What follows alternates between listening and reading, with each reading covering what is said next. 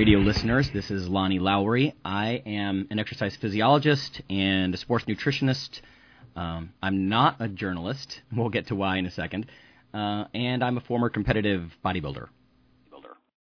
Hi, everyone. I'm Rob Fortress Fortney. I'm a journalist, former competitive bodybuilder, and powerlifter. And hey, everybody, this is Charles Staley, author of Muscle Logic, creator of Escalating Density Trainer Training, and uh, I am uh, a master's level weightlifter. Uh, this is Phil Stevens. I'm a uh, competitive powerlifter, strongman competitor, and uh, state chair for the North American Highlander Association. Cool. And our guest today is oh, Dr. John was, Foreman. Yeah. I'm a uh, sports performer, sports chiropractor, uh, sports injuries, um, and right currently I work with the University of Arizona track and field and cross country teams. Yeah, sorry, I was going to do an intro, but I was oh. let you do. Oh, okay. Sorry, man. I just wanted to get John's voice in there, I suppose. Cool. He'll be good for the topic. Um, what I want to start with today, and the reason that the the comment about me not being a journalist, but as as listeners heard that Fortress is a journalist, is that um, I'm just going to share a, a reader mail or a listener mail rather this week. So just so people know that we do in fact uh, read this stuff, but um, this uh, Canadian listener, he said he was initially enthused when he downloaded the podcast, hoping to get some valuable info, but that wasn't entirely the case. And uh, he's going to offer a couple suggestions. It says, May I offer a couple suggestions based on my 17 years in broadcasting that can assist you in improving the show? So, absolutely, man. Let's, you know, talk about what you like. One of the things that he liked or, or didn't like was uh, he said, We have too many hosts and that four people on the show makes it kind of cumbersome to listen to. And then he also made some comments about the topic. He said, for each podcast, ask yourself, what's our topic? Uh, what questions can we ask? Uh, and then give people information along those lines that will interest them. So I think I just want to my own comments with that. And Fortress, you're the journalist; you can chime in here if you want. But um, actually, we do have a topic for each show, and what we do is have sort of a, a rotating schedule where if um, the topic is my week, then I might lead the conversation a little bit more and hopefully have a guest that will mesh with our topic. And if Charles uh, has a, a particular topic or a guest, then he will lead that week, and then Rob, and then Phil.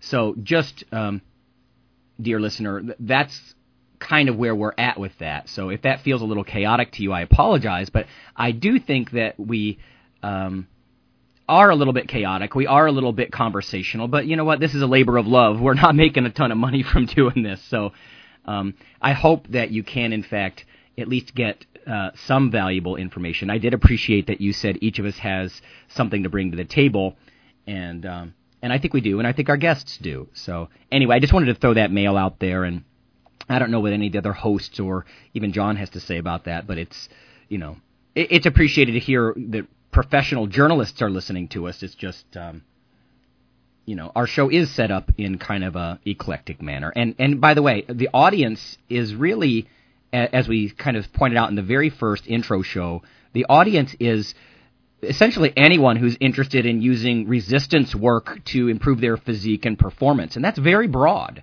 You know, and we we've talked in the past, and we'll probably talk in the future about how those differ. You know, how Olympic lifting is is different from bodybuilding, which is different from general uh, functional fitness and things like that, right? So um, it, it's it's a broad audience, and and I think we do realize that. The only thing I ever saw with the you know multiple voices on the phone was you know as as far as new new listeners not being able to differentiate who's talking when, but certainly if this thing is of any value to somebody, I think you know after a few episodes, you'll of course be be able to uh, again differentiate who's talking where, that type of thing. But uh, yeah, I mean, it is as as what you say. It's kind of a chaotic little show we have here, but I mean, it's working for us right now. So, uh, but we, certainly we appreciate people making those comments, and we try to uh, accommodate those people. I think uh, one of the refreshing things about the show is that you know, there was a mention in there that we should, uh, you know, study up on the topic more or whatnot. And like Lonnie was saying, well, like this topic is, it's my week. And so, yes, I, I bring questions to the table. And then I think one of the neat things is, is that we are kind of trying to be a little bit of of everything to everybody, but we can't be. And we're we're more taking a not a clinical view so much as a hey, look, we've been in this game. Here's my interpretation of yeah. Get ready for lots of opinions, right? I mean, in, in, in, in the game, and it's more opinion based and and real life based than it is us going out and blurting out research studies all the time. Honestly, I, I'm a little slighted by that. I try to at least throw in my two cents about what work is going on in what labs or yeah. you know or or whatever. And I know that's boring to some people, but I also if it's going to boost the uh, the worth or the educational level of it all, then I do try to do that when I can. Yeah, I think that's that's refreshing as well. All right, well that's pretty much it. So thanks for the input and you know keep them coming. Okay. Um, again, today's guest is uh, Dr. John Foreman. I met John through a mutual friend, uh, another John, John Godina. Uh, we met at this year's Highland Games Festival here in Phoenix, and since then, uh, we've met on a few occasions. I, I've been to his practice, seen it firsthand, and talked with him, and just kind of figured that he, I knew he had some interesting, interesting stuff, and be a great guest on the show. Uh, John, he's a, he's a graduate of DePaul University, uh, body talk practitioner, a chiropractic physician, and a certified chiropractic sports physician. His practice is here in, in Arizona, in Gilbert. It's Sports Docs. Uh, you can see the link down below if you're on the, the podcast screen here. Um, he's specializing work with, working with Olympic athletes, professional athletes, and uh, and whatnot for, for the last 14 years. Some of the notable people he's treated in the in sports is uh, people like Sugar Ray Leonard, Jason Kidd, Danny Manning, Brian Griese, to name a few. Um, John, thanks for joining us. Great. Love being on the show. I hope my uh, bio did you a bit of justice. If, if I missed anything, please uh, feel free to to add it in there. If there's anything that I, I left out of importance. Nah, it's, it's just eye candy. There we go. Or in this in this case, ear candy. So yeah, yeah. Okay, um, to, to go on here, I guess uh, we we got a limited time, so I don't want to touch on on everything you do. I don't think we could in one show. No, um, be impossible.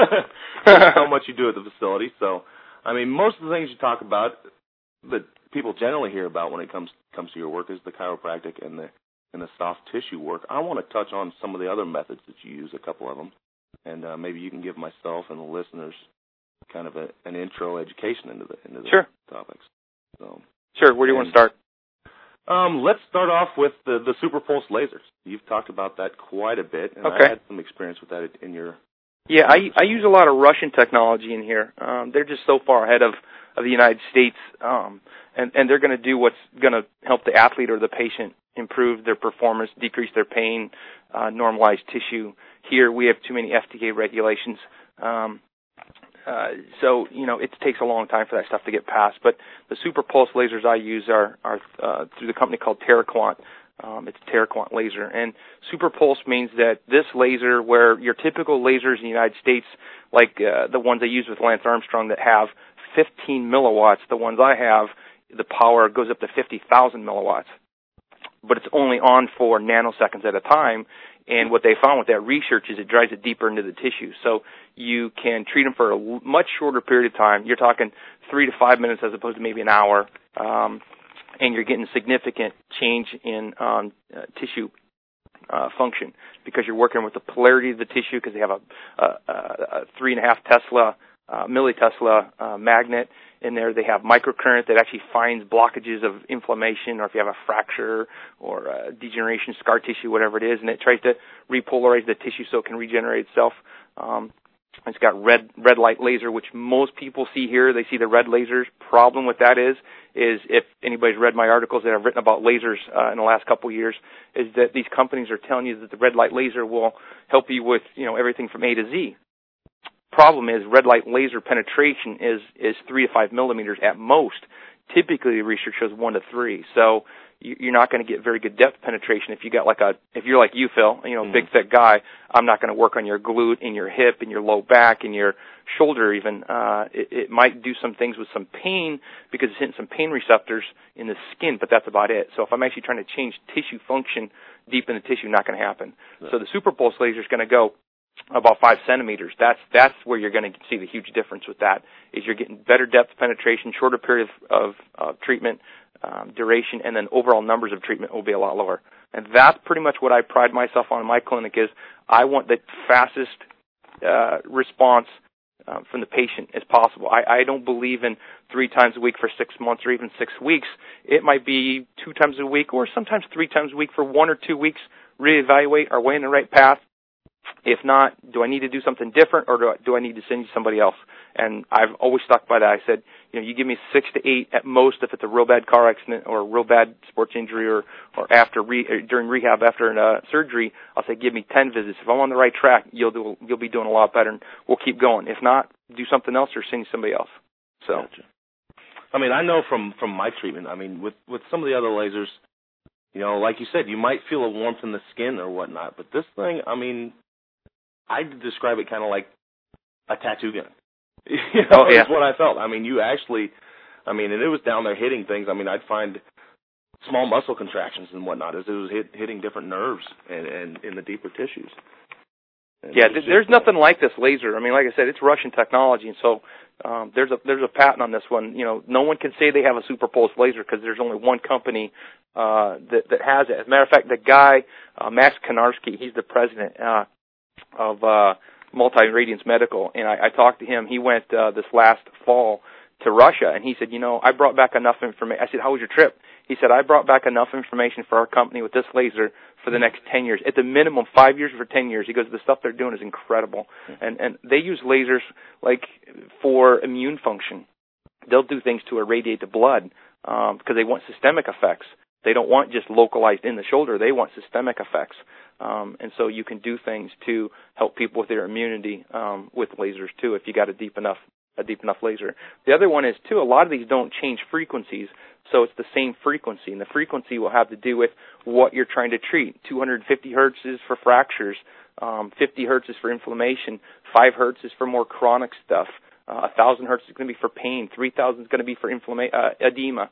So a lot of them are pretty much a set preset um, frequency, and you're going to be trying to treat, you know, inflammation with the wrong frequency. So you might get some results. It's just not going to get the best you can get. So, John, how do you can you explain a little bit about the mechanism? I mean, how does how does this um, laser technology affect so many different things like that?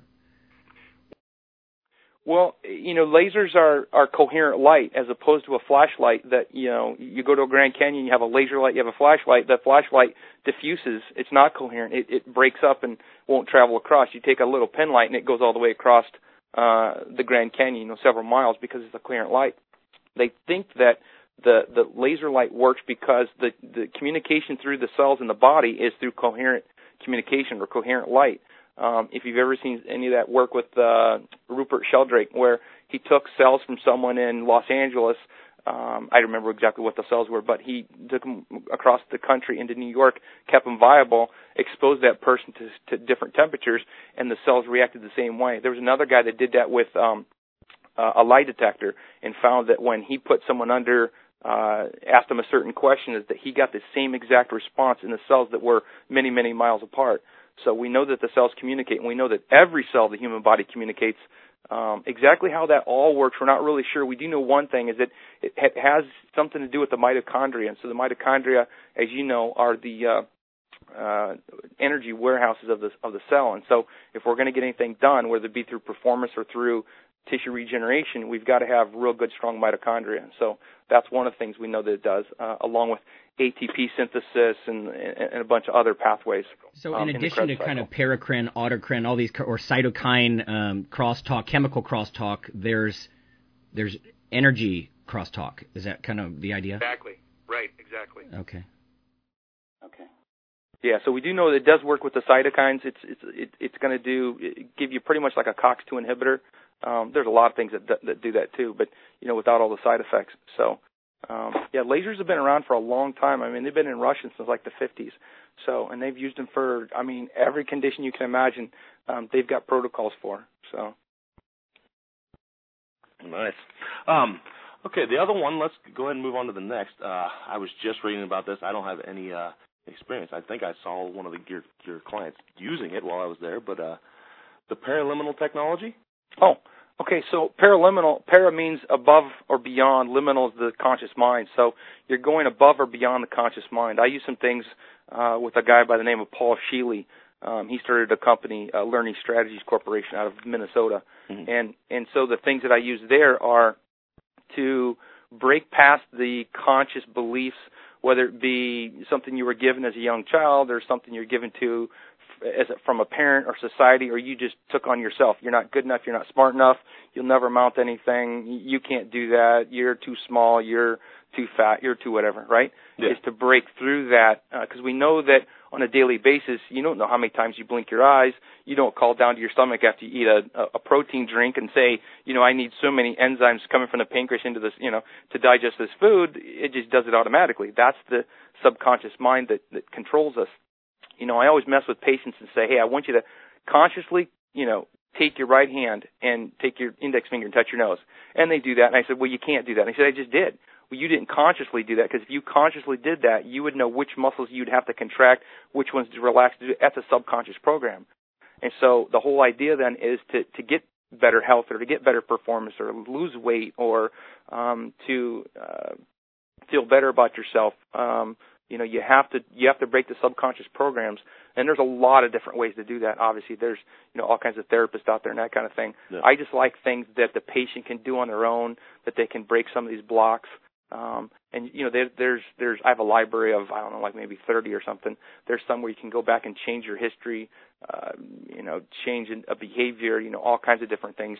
And you're listening to it right ear, left ear, because we also know that uh, for the conscious mind to be uh, basically occupied, the guy's talking in both ears at the same time, giving two different messages.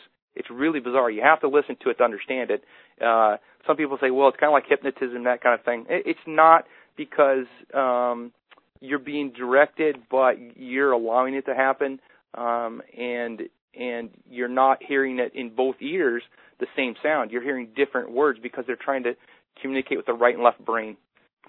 So that's uh I mean, you said the hypnotism, and the other thing I think about is you see a lot of the sports psychology stuff now, and uh just you know, it's preaching you know very positive to yourself, and you know you hear picturing one's goals and whatnot to make it happen. Um, I know yeah, I've but, talked to plenty of lifters, and they'll, you know, before they go in and lift, they'll they'll be picturing that in their mind, running out the the uh the program what's going on in your mind. Right. Now that'll work, but here's the problem though. You do you really believe that? I mean, Yeah.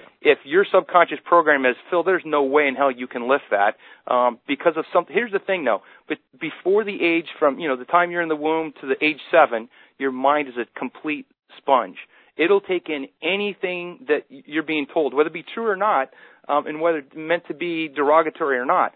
For example, I had a patient where uh, it was you're never going to amount to anything. That was what I got from him and doing some body talk stuff and, and, and some qigong and some other things with him was he was never going to amount to anything. And the long story short was he wasn't being told that by his parents. And I was asking about his parents and stuff. And this guy's a doctor. He's very successful, um, but he wasn't as good as he could possibly be. What it came down to was his brother was being told that you're never going to amount to anything. You're a piece of crap. You know all that kind of thing. I said, well, what's the significance of that? Where's your brother at? And he goes, in prison. Hmm. And I go, well, what's the significance of that? I go, what do you think of your brother? He goes, he was my idol. Yeah. So he sees them talking that about you're never going to amount to anything. You're a drug addict, you know, the, you, you know, and he doesn't amount to anything. Then in his subconscious says, well, yeah, if you look up to him, you can't amount to anything either. Sounds crazy, um, but I had an athlete come here from uh, Switzerland, same kind of thing, and hers was that um, she had a boyfriend when she was 13, and now she's 23. Uh, She started having upper back pain, left interscapular pain uh, between her shoulder blade and her spine since she was 15. So for eight years, no one's ever helped her. And she came in. I said, you know what? I could do all this great laser stuff and all that.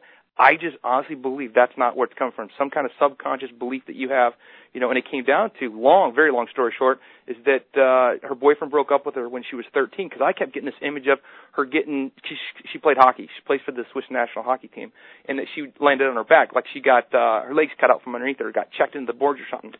No, no, no. I said, well, what about that? Wait, did you have a boyfriend at that time? All of a sudden, just popped in my head, and she said, well, yeah. I said, well, what happened? She goes, that was my first boyfriend. He cut my legs out from underneath me. And so it was the symbolism of legs cut out from underneath you. What do you do? You land on your back. Got done with her. She got off the table. She's 95% better. That's what I was going to ask you is the, experiences you've had with it. Um, no, that kind of leads into just from talking to you. It's very much um, kind of like we do here. It's positive reinforcement kind of through everything. Um, just how powerful the mind is. I mean, in training and I think I guess rehab and everything. I mean, if you if you can get a patient or client or yourself to actually believe that you can do something. I mean, there's a damn good chance you're going to do it. Yeah, well, you know what's the saying? If you believe you can or believe you can't, either way you're right. Yeah. Um, you know, whether it be you believe that nutritional supplement's not going to do anything for you. You know, there was research back in 1994 where an MD took 10 patients that had uh, osteoarthritis of their knee, you know, had degeneration of their knee, and they all needed surgery, you know, based upon medical knowledge. And so he opened all of them up. Two of them he actually did the surgery, did the scraping, cleaned it out, with saline, sewed them back up. Three of them he um, cut them open, irrigated them, and five of them he just cut them and then sewed them back up. Didn't do anything. Every single one of them, I have this article in my office, um, after six months, every single one of them reported that they had decreased symptoms, and none of them knew which ones had had the treatment and which ones actually had just. the five didn't know they were only cut and had nothing actually done to them, but they all felt better. That's the power of the mind. That's what drives us. They, they do That's that in animal models program. too. It's called they, sham surgeries, right? Where exactly. they just open them up and put them back together, and then uh, see what the kind of uh, symptoms or what the results are, right? Yeah, well, you know, and it's all about if you look at anything, whether it be nutrition, whether you're talking chiropractic, whether you're talking strength training, you're all talking energy work. I mean, whether it's the energy in the body or Phil, you have this really positive energy. People come to work out with you. Why do they want to come back? What are you doing that's, I mean, don't take this the wrong way, but same thing with me. What am I doing that's so earth shattering compared to everybody else? There isn't, because I didn't come up with anything new. Everything I'm using, everything you're using is, is a take on something someone else is doing. I mean, people lift weights. But I'm telling you, what it is that attracts them is the positive energy that you have, that you make them feel together, we can do anything. Yeah. And when patients come in here, the first thing I tell them is, if I'm the guy for you, you're going to see visits, you're going to see a change in this period of time.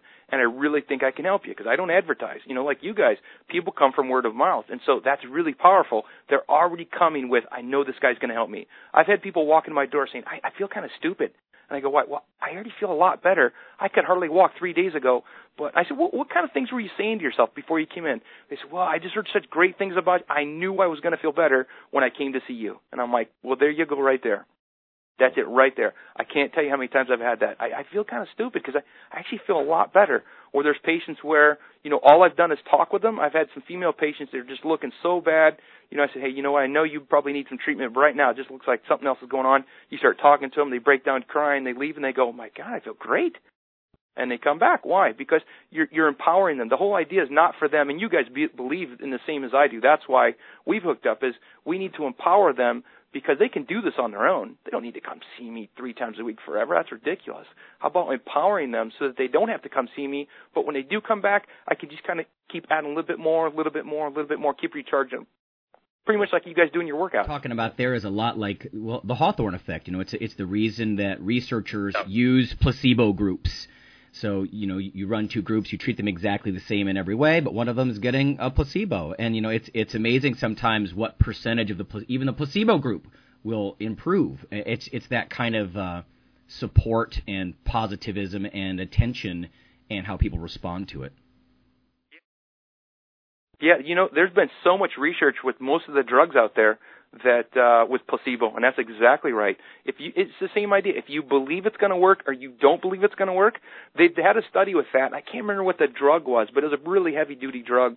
Um, I can't remember. This is back in like the 80s, and um, the people that that did not believe they were going to get better, that were given the drug, didn't get any better. The people that were given placebo didn't get weren't given anything, right, except the sugar pill, and believed that whatever treatment they got, they were going to get better. They got better.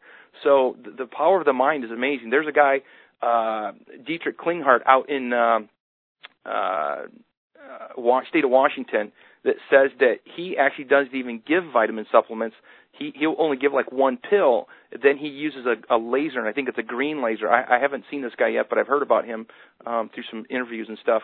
And he says that he just lasers the information of that pill or the energy of that pill uh, into their biophoton field. Uh, which is several inches outside the body, which we think is a storehouse of the information of the body as opposed to the brain. And he's actually seen documented cases of people change win their blood work just with doing that, and they never yeah, actually. The real trick for consumers, I think, and listeners is when when you're uh, going with this kind of uh, positivism and, and the support and some of this outside the box thinking. It's, it's important to realize that you know there are um, there are differences in, in the different kinds of responses that humans will have, and uh, it, the real trick is to try to decide. Uh, to maximize the power of the mind, I think, and try to decide at what point can um, this Hawthorne effect or or the power of the mind actually help, and and what other situations might other things be required. You know. Yeah. You know, there's some people I don't even talk to them about that because I know that they're that's too far outside their box. Now, obviously, my opinion is the box is too small then because I don't think my box is that big. Um, I don't think it's that crazy because uh, I still do a lot of traditional stuff. I still send people to traditional MDs um, that need it, right? But you just have to know who the patient is, what they're looking for, and what they're willing to accept. Because if they're not willing to accept it, it, it won't matter. You can give them the greatest treatment in the world, and if they don't believe it's going to help, then I, I really don't want to waste my time or their time or their money. Yeah, um, document the outcomes, right? I mean, if the outcomes exactly. are positive, then something is working. Right, exactly.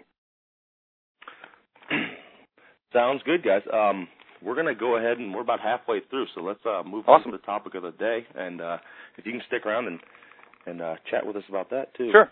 And uh, I do want to point everybody to again the link to your site, and that's uh, AZ Sports Docs, www.azsportsdocs.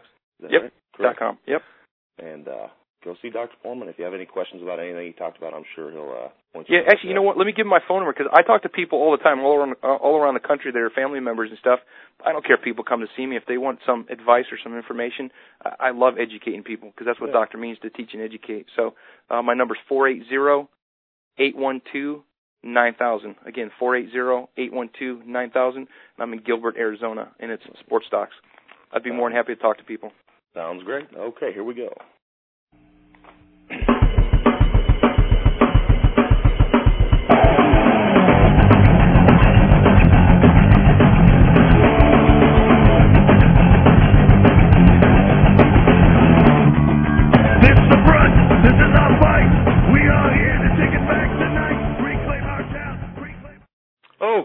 Um, the topic of the day should tie in great here.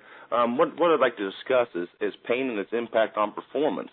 Um, not just the physical, but also the mental impact, and even more so, I think the mental is uh, more the perception of pain or the expectation of pain and how it can can lead us to be apprehensive and and really hinder our performance. Um, of course, what got me thinking about this is is just injuries in myself, and then uh, Charles and I the other day were having a, a conversation, and uh, while we were training last week, and uh, somehow it led to this hierarchy that Charles jot, jotted down, and it's kind of a hierarchy, a hierarchy of things that need to be in place um, for one to perform at, at their ability.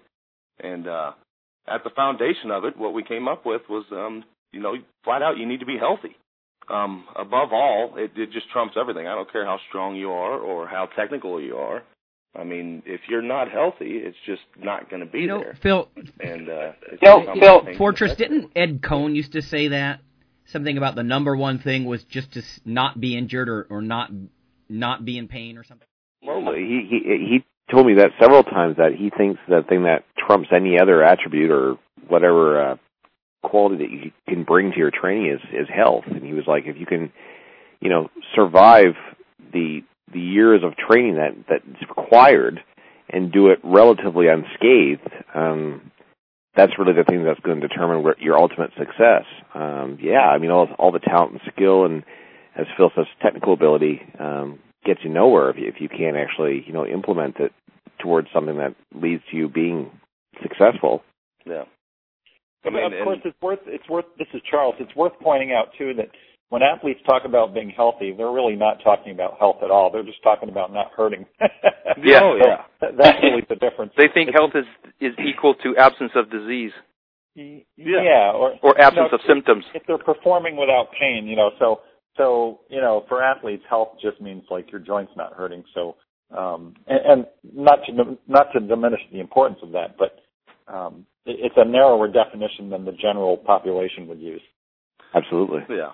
And I mean, I think the other big thing that got me going on this was then just my latest injury, which was last Saturday, and then I I, I severely strained an intercostal or tore or whatever. God, an, another one? Yeah. Aren't you?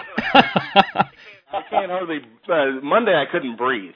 Uh, it's it's there's something under my ribs here that's just not in a good shape. But uh, that to me, that's always a sign when you can't. That's always a sign that you have a significant injury. Yeah, and but I go in then Wednesday. You know, I'd I'd rested for a couple of days. You know, so I go in Wednesday and it's time to squat, and uh, so I'm working up, and I find it it wasn't so much the pain that was limiting me. I mean, sure there was pain there, but it was it was my perception or actually my expectation of pain had me getting tight in places that wouldn't be tight and it stopped the normal fluid movements and you know it, it turned what what would normally be a subconscious movement from years and practice and practice into a conscious movement and it made things harder and and even hurt more because I'm tensing things that normally aren't tensed and uh loosening up in other places that that are.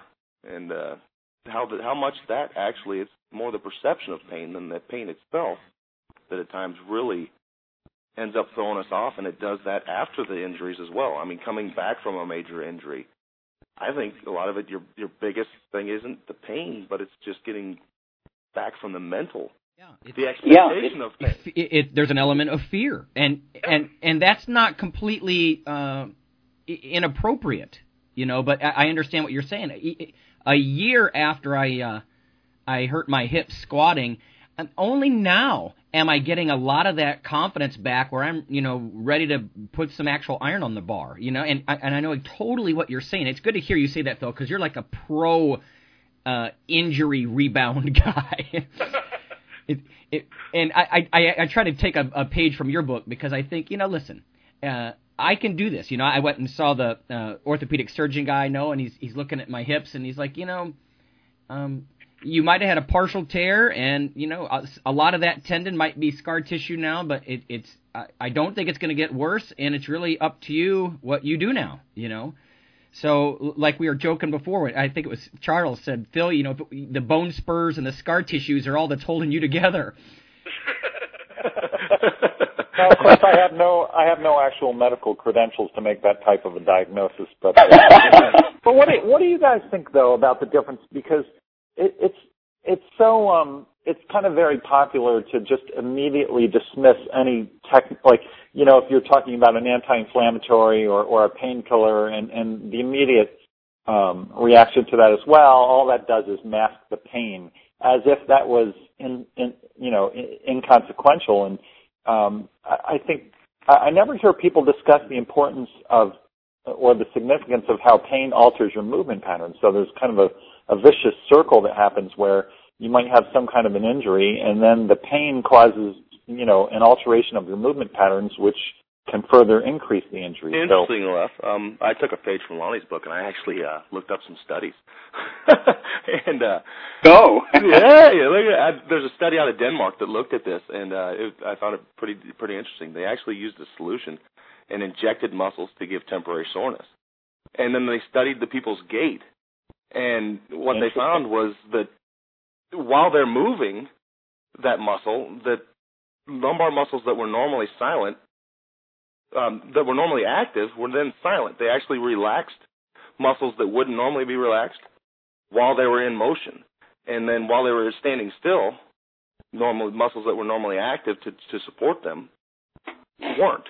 So it, it changed them totally around. They they tensed up at times they'd normally be inactive, and and loosened up those areas and depended on others while they were active. So that kind of changed their their total motor pattern, and how they'd naturally move. So of course, I think it would lead to to further injury. I mean, well, that, here's, here, here's my take. So the problem with with with with nonsteroidal anti-inflammatories or NSAIDs are is that after about seven to ten days, you you your body's going to slowly stop the production of cartilage. So short term, I think it's it's a good idea because of what you just said. But long term, then is where people get into problems because they go to get off of them and they can't because their joints ache. So, but I, I think that you have to do something, whether it be natural anti-inflammatory or traditional anti-inflammatories, to get the inflammation and the pain down, because you want movement. Motion is life. If the joint's not moving, then the joint's not getting the waste material pumped out and the nutrients pumped in. So you want to be able to have motion as normal motion as you can. So if you have pain, you you, you are definitely going to build neurological faulty patterns. So I think that's a that's a that's a great idea there. A good distinction too. Like Charles was talking about pain, and there you were talking about inflammation. So you know, NSAIDs we're controlling both. I mean, unless you're well, yeah, with NSAIDs, aspirin, ibuprofen, naproxen, stuff like that. I mean, Tylenol is going to be pain reducing or fever reducing, but not anti-inflammatory. And sometimes it's good to control that inflammation. I think it's interesting. People will say, "Oh, I take 400 milligrams of ibuprofen for pain," but a physical therapist might give you 800 milligrams for inflammatory control. So some, sometimes just controlling the inflammation at certain stages of injury that's important in itself too. Yeah, I agree. The one thing you talked about earlier is is one of the reasons the patients that have catastrophic injuries have a hard time coming back it's it's it's a portion of the brain called the amygdala, and so it was you know they they think it's designed to to protect me so that when I see Lonnie eaten by a saber-toothed tiger, the next time I see a saber-toothed tiger, it doesn't have to go to my cortex, uh, the outer part of my brain, to go, hey, I think that's a bad idea because Lonnie got eaten, because by that point I'm eaten too, is I see the saber-toothed tiger and I take off running. Well, the same thing, I go, oh my god, I'm going back to play football. Last time I did that, I blew my knee out. I remember how bad that was, and the body reacts to that. So the amygdala gives you this response as though the same thing has already happened, even though it hasn't happened. So that's part of where when people try to come back from catastrophic injuries is they have to mentally be ready to go. And if not, even though they are physically, they can still end up with a problem because the brain and the body don't know what they're just envisioning or what actually is actually going on. So is it putting is are you saying suggesting that the brain's actually putting a, a tangible limitation on the body to perform to its at most? Without doubt. Yeah. It's trained that way? Yeah. Okay. Unless you can go in and change that, and you can. There's all kinds of different, you know, there's uh, a lot of different programs to go in there. But if it's just one of those, I'm just going to think positive. Well, that's a conscious um, um, program. You've got to go in there and change it subconsciously to change mm. the amygdala. So I, I'll tell you why. I had a patient that he he couldn't figure out why every time he saw a little rat terrier dog, he was I mean he was about the size of Phil. And uh, if anybody doesn't know, Phil's a big guy, and this guy just hated. He was scared to death of little rat terriers. And what it came down to was when he was little, he was chewed up really bad by this little rat terrier, and ended up having like 17 stitches in his calf. So he sees that automatically. It goes, oh my god, that thing's going to tear the crap out of me. Got to get out of here. And he just was totally petrified of small dogs, and uh, or any dogs, but especially small dogs. And um, once we got him over that, and it took only like two or three visits, he didn't have that same response anymore to the same the same stimulus. Yeah, a lot of this really starts to drift into the realm of sports psychology. My wife's finishing her master's in, in counseling and and you know the sports psych. Some of the sports psychology books. I bet Charles has read several of these, but they're really really good. And you know, fear and anxiety keeps people from concentrating on what's at hand. I mean, you could talk about subconscious versus conscious, but even on a conscious level you know, there's very real things going on. When Phil was talking about uh, changed motor patterns and, and whatnot in the research, I know that after I hurt my hips with a seemingly light weight, I'm like, am I getting old? All these doubts are running through my head, and and when I actually got under the bar, even with two and a quarter on it, I would I'd find myself like not you know arching my back like I should. I'd kind of roll my shoulders forward. I, I I don't know. I was trying to compensate or something, and I'm like, you know, listen, get over it you know, and once I had some input from someone who, you know, I trusted his diagnosis, then I, I'm like, you know, listen, I, if if if I'm not going to have some major tear and major blowout, then I'm getting back at it. And it was amazing how quickly my uh, motor patterns seemed to normalize after that. You know. I mean, I said I've said it time and time again with all the injuries I had. I've had. It's um, you know, you got to put the time back in, and if you want to perform at a high level, it has to be thoughtless. It has to be automatic. You have to go in just knowing you're going to get it done, but then all the thoughts done before the action. If you're thinking while you're doing, you're too slow and you're not going to get the job done. I mean, coming back from Atlas, I'm just getting to where I can lift Atlas stones again. And before, I mean, I I went into a competition about a year ago, and every stone I was grabbing it, and you know, oh, okay, that doesn't hurt yet. Okay, doing good. Boom, you know. And you have to get to the point where you can just rip, grip it and rip it and go. And, if you want to perform at the highest level, and a lot of that is just getting past your conscious mind and rip it, rip it. confident enough that you can just do it. I mean, same thing with squatting, and anything else. You need to just get under there and go.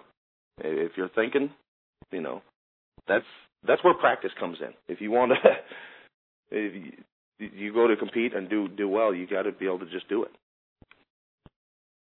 See, but what like we talked about when we first met though is is you have a great philosophy, and that is it's not going from point A to point B. It's how you get there. Yeah. It's like Lonnie was talking about how his shoulders were bending forward, and he was doing things completely different. He could have said, I, I I went ahead and squatted, but that's not really a squat. That's some other you know version of what we wouldn't even call a squat, right? Because he Yeah. knows better than that, but he wasn't doing that. And so some people say, yeah, you know, I did this, I did that, and I have them show me, and I'm like, that's not what I would do. And they said, why? I said, well, you're building in neurological faulty patterns. Why would you do that? Do one rep correct as opposed to ten in or nine incorrectly and one correctly, because that's going to have a, a more overbearing uh, power of the neurological patterning uh, patterning in there if you do it that way. Let's just do it right one time and then take a rest, come back, do it right again. And next thing you know, you start doing two and three and four, and you're building up that confidence.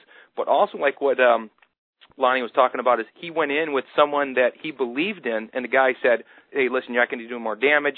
So now he's believes he's he's built a belief pattern of I'm going to be okay, and he can go out there and now he can actually do it without trying to. Uh, uh, change the pattern of the way he was lifting. This this whole conversation reminds me. There's an old martial arts saying, and it's probably in other fields too, that when under stress, one reverts to his training, and it's kind of what Phil's talking about with you know these subconscious motor patterns, or or not thinking about each step. You know, oh that feels okay. Okay, I'm going to add in a little bit more strength, and this stone will come up if it's okay, and, and instead of just just lift the stone. Yeah. You know, I mean, yeah, think about I mean if you've ever had a foot injury or whatnot, just how taxing like walking can be when you're thinking each step, oh, does that hurt? you know, I mean it's the, the smallest injury can turn just regular life life issues into something great. And and Well, that's what I've found has been a big difference between traditional bodybuilding training and, and strength training is that the whole concept of not training to negative failure, and for the reason being, I've heard it said before, I can't remember who said it, you don't want to train yourself to fail. Yeah. so Oh, going back to what was said a few minutes ago about you know um, you know calling a halt to a set before you actually get to a point where you know not only do you are you not able to not lift the weight anymore, but you're stopping it before form starts degrading. mhm. yeah. So you're training yourself to actually perform, to not to fail, and to do things properly, um, as opposed to again just letting things slowly deteriorate to the point where you know it's not how you know technique wise you want it to be. So I used to have a track coach when I was pole vaulting in high school, and he'd say, "You're tired, stop." You know, because pole vaulting is a very coordination, motor pattern driven kind of event, and he wouldn't even let us practice. If he, if we looked really tired, he'd be like, "You're done." You know. I mean, I think the the positive reinforcement, especially as a strength athlete or any athlete, I mean, practice perfection. I mean, Exactly. when things just start going bad, you get out. I mean, that's a. I had a string there of a year and a half where I never, ever, ever missed a single rep in a deadlift. You know, and I don't ever want to miss one. And but that leads me to going into competitions, and I have no doubt when I walk up to that bar, I'm going to get it. And I firmly believe a lot of the the PRs and, and records and stuff I said are just I I willed it up. Yeah, and listen, isn't- that pretty much what Lonnie said? He said you're going to revert back to what you did in your training. So Yeah. if you got every single rep and you're going for a personal best, I've gotten this every other time. Who cares Yeah. what the weight is, right? I've gotten Yeah. this every other time, and you go back to that subconscious program of "Huh, I've done this every day in practice, as opposed to well, I got this about I got about fifty percent chance because I've gotten this fifty percent of the time. Mm-hmm. Well, even going back to Ed Coan again, Lonnie and was ref, ref, referring to him, and I said he once said that a guy asked him, "Oh, you know, you're you're doing 975 on this next squat. Do you ever do you fear that?" And he's like, "There's really nothing to fear. If I've done everything correctly in my training Mm. up until up to that point, there's it's it's just another weight on the bar. Um, might as well be 135. So yeah, No, that's well, great. see, now this has become interesting because you know you have to distinguish between um, the effect of pain and the effect of fear that's caused from the pain, right? So sometimes True. That's where the fine line pain, is. Pain has, you know, in other words, if you're altering your movement patterns, is it because of the pain or is it because of the fear associated with the pain or the meaning that you attribute to that pain? Yeah. Or or do you have pain because you did alter your patterns? You just don't know it. Yeah, correct. Which which caused which? So right, so it's it's a feedback, and you just have to figure out what is it trying to tell me. It's giving you information. Is it the right information or not? You know, like I tell my patients, you know, if you look down a set of railroad tracks, they converge, right? And they said, yeah. I said, well, that's sight. Your sight is deceiving you. But in the vision is is that the railroad tracks, you know that they go parallel forever. I mean, they they don't they Yeah. don't go. Or if you look at a ship go off the edge of the the ocean as it goes away from the, the the shore, it sinks in down into the water. That's what your eyes tell you, but we know that's not what happens. That's the difference between sight and vision.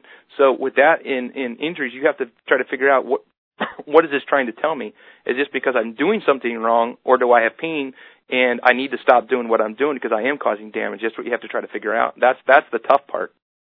Mm-hmm. Let me throw a question out there because everybody here lifts, and uh, does anyone besides me ever wonder what their pain tolerance is? I mean, do you ever do you ever watch somebody else dealing with pain and then say, you know, I wonder if I'm just being a big wussy, or, you know, I don't wonder if that occurs to people because it's such a subjective thing, and uh, um, you know, most high level athletes deal with pain all the time, and uh, when you're struggling with your own stuff, uh, you know, I, I wonder how many people out there just really have ever wondered, you know, if their concept of pain tolerance uh, is kind of miscalibrated.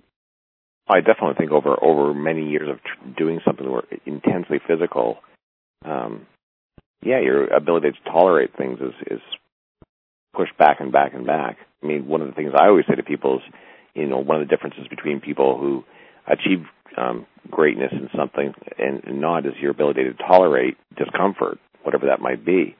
And certainly, the further you go along, as I'm sure Phil can attest to, you know, you have to tolerate more and more, whether it be through injury or just the discomfort of what you're doing. So I, I think that's trained as well. Yeah.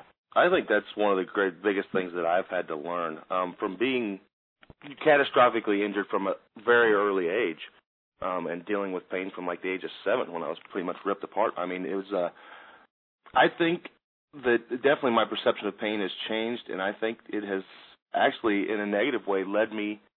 It's led me to getting large injuries because I have the ability to ignore it and keep pushing. And I've had to learn to listen. Listen to, hey, you actually hurt. Back off. Because, I mean, when I get injured, I don't get a little bit injured.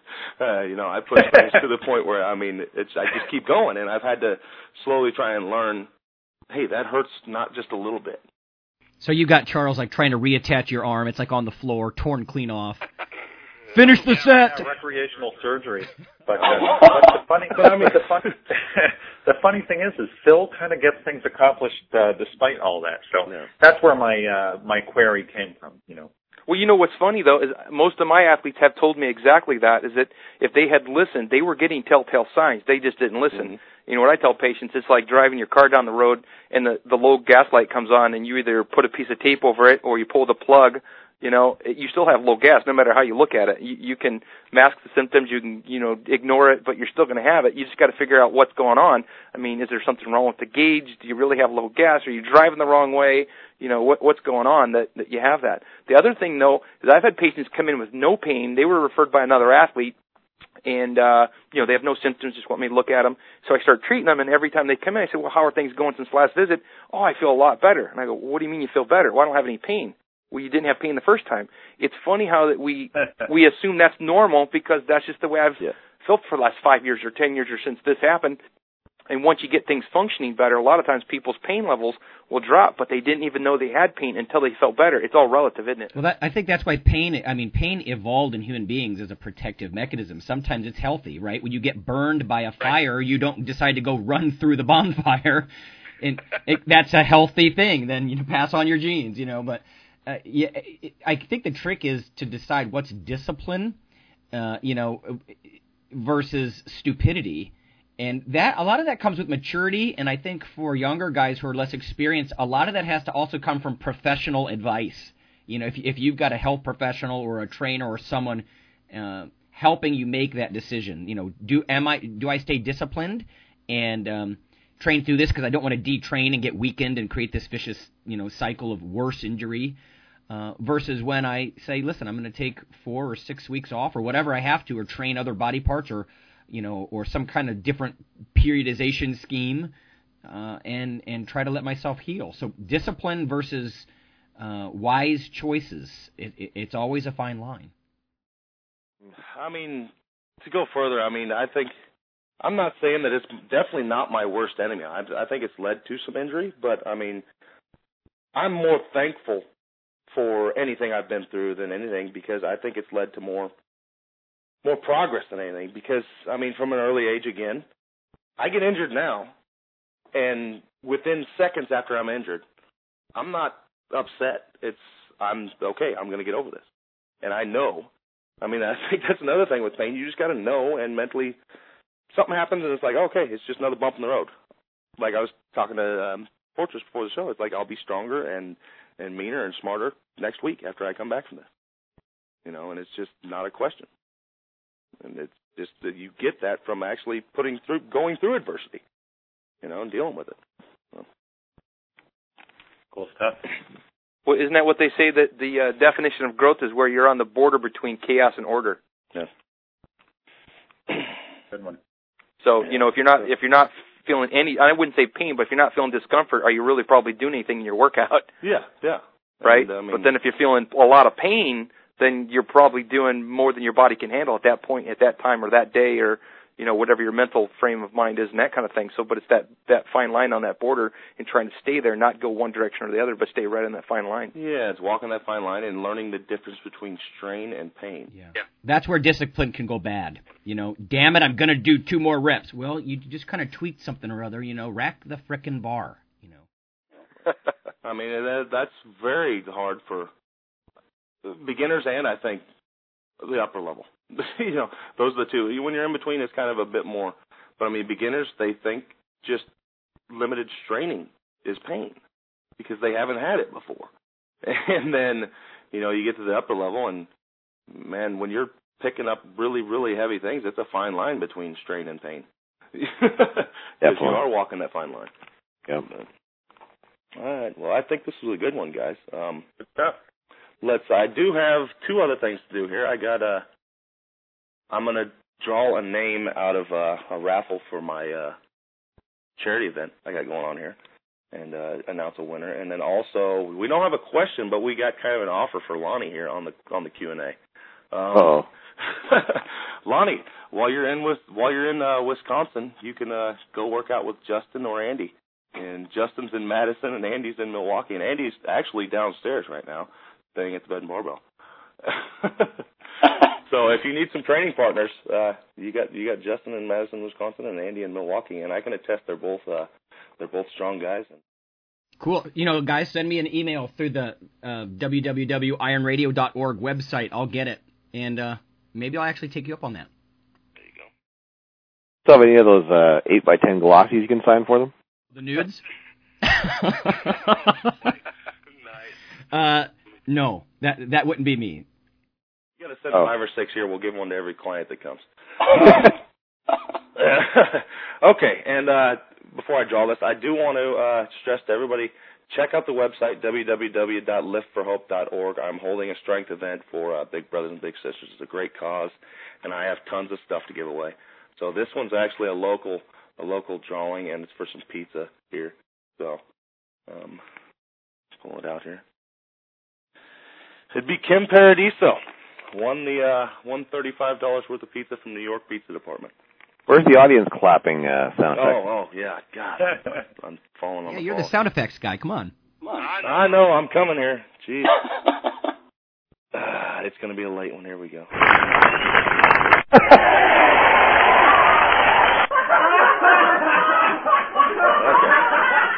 There we go. Now that's production value right there. Yeah. so, um, I guess that's it for today, Dr. John. I want to thank you for coming on again. Again, everybody, check out his website. There's a link at the bottom of this page you're looking at right now if you're online, and then you can also go to www.azsportsdoc.com. And again, he gave his number early on in the show, so you can uh, re-listen to the to the podcast and get that. Yeah, thank you. I enjoyed it. Thanks. everybody. Great show. Okay. Okay, thanks a lot, guys. The Iron Radio podcast and all of the audio on ironradio.org is for information purposes. only. If you're interested in starting a diet or an exercise program, it's important to check with your physician. Also seek the help of registered dietitians, athletic trainers, and qualified exercise physiologists in order to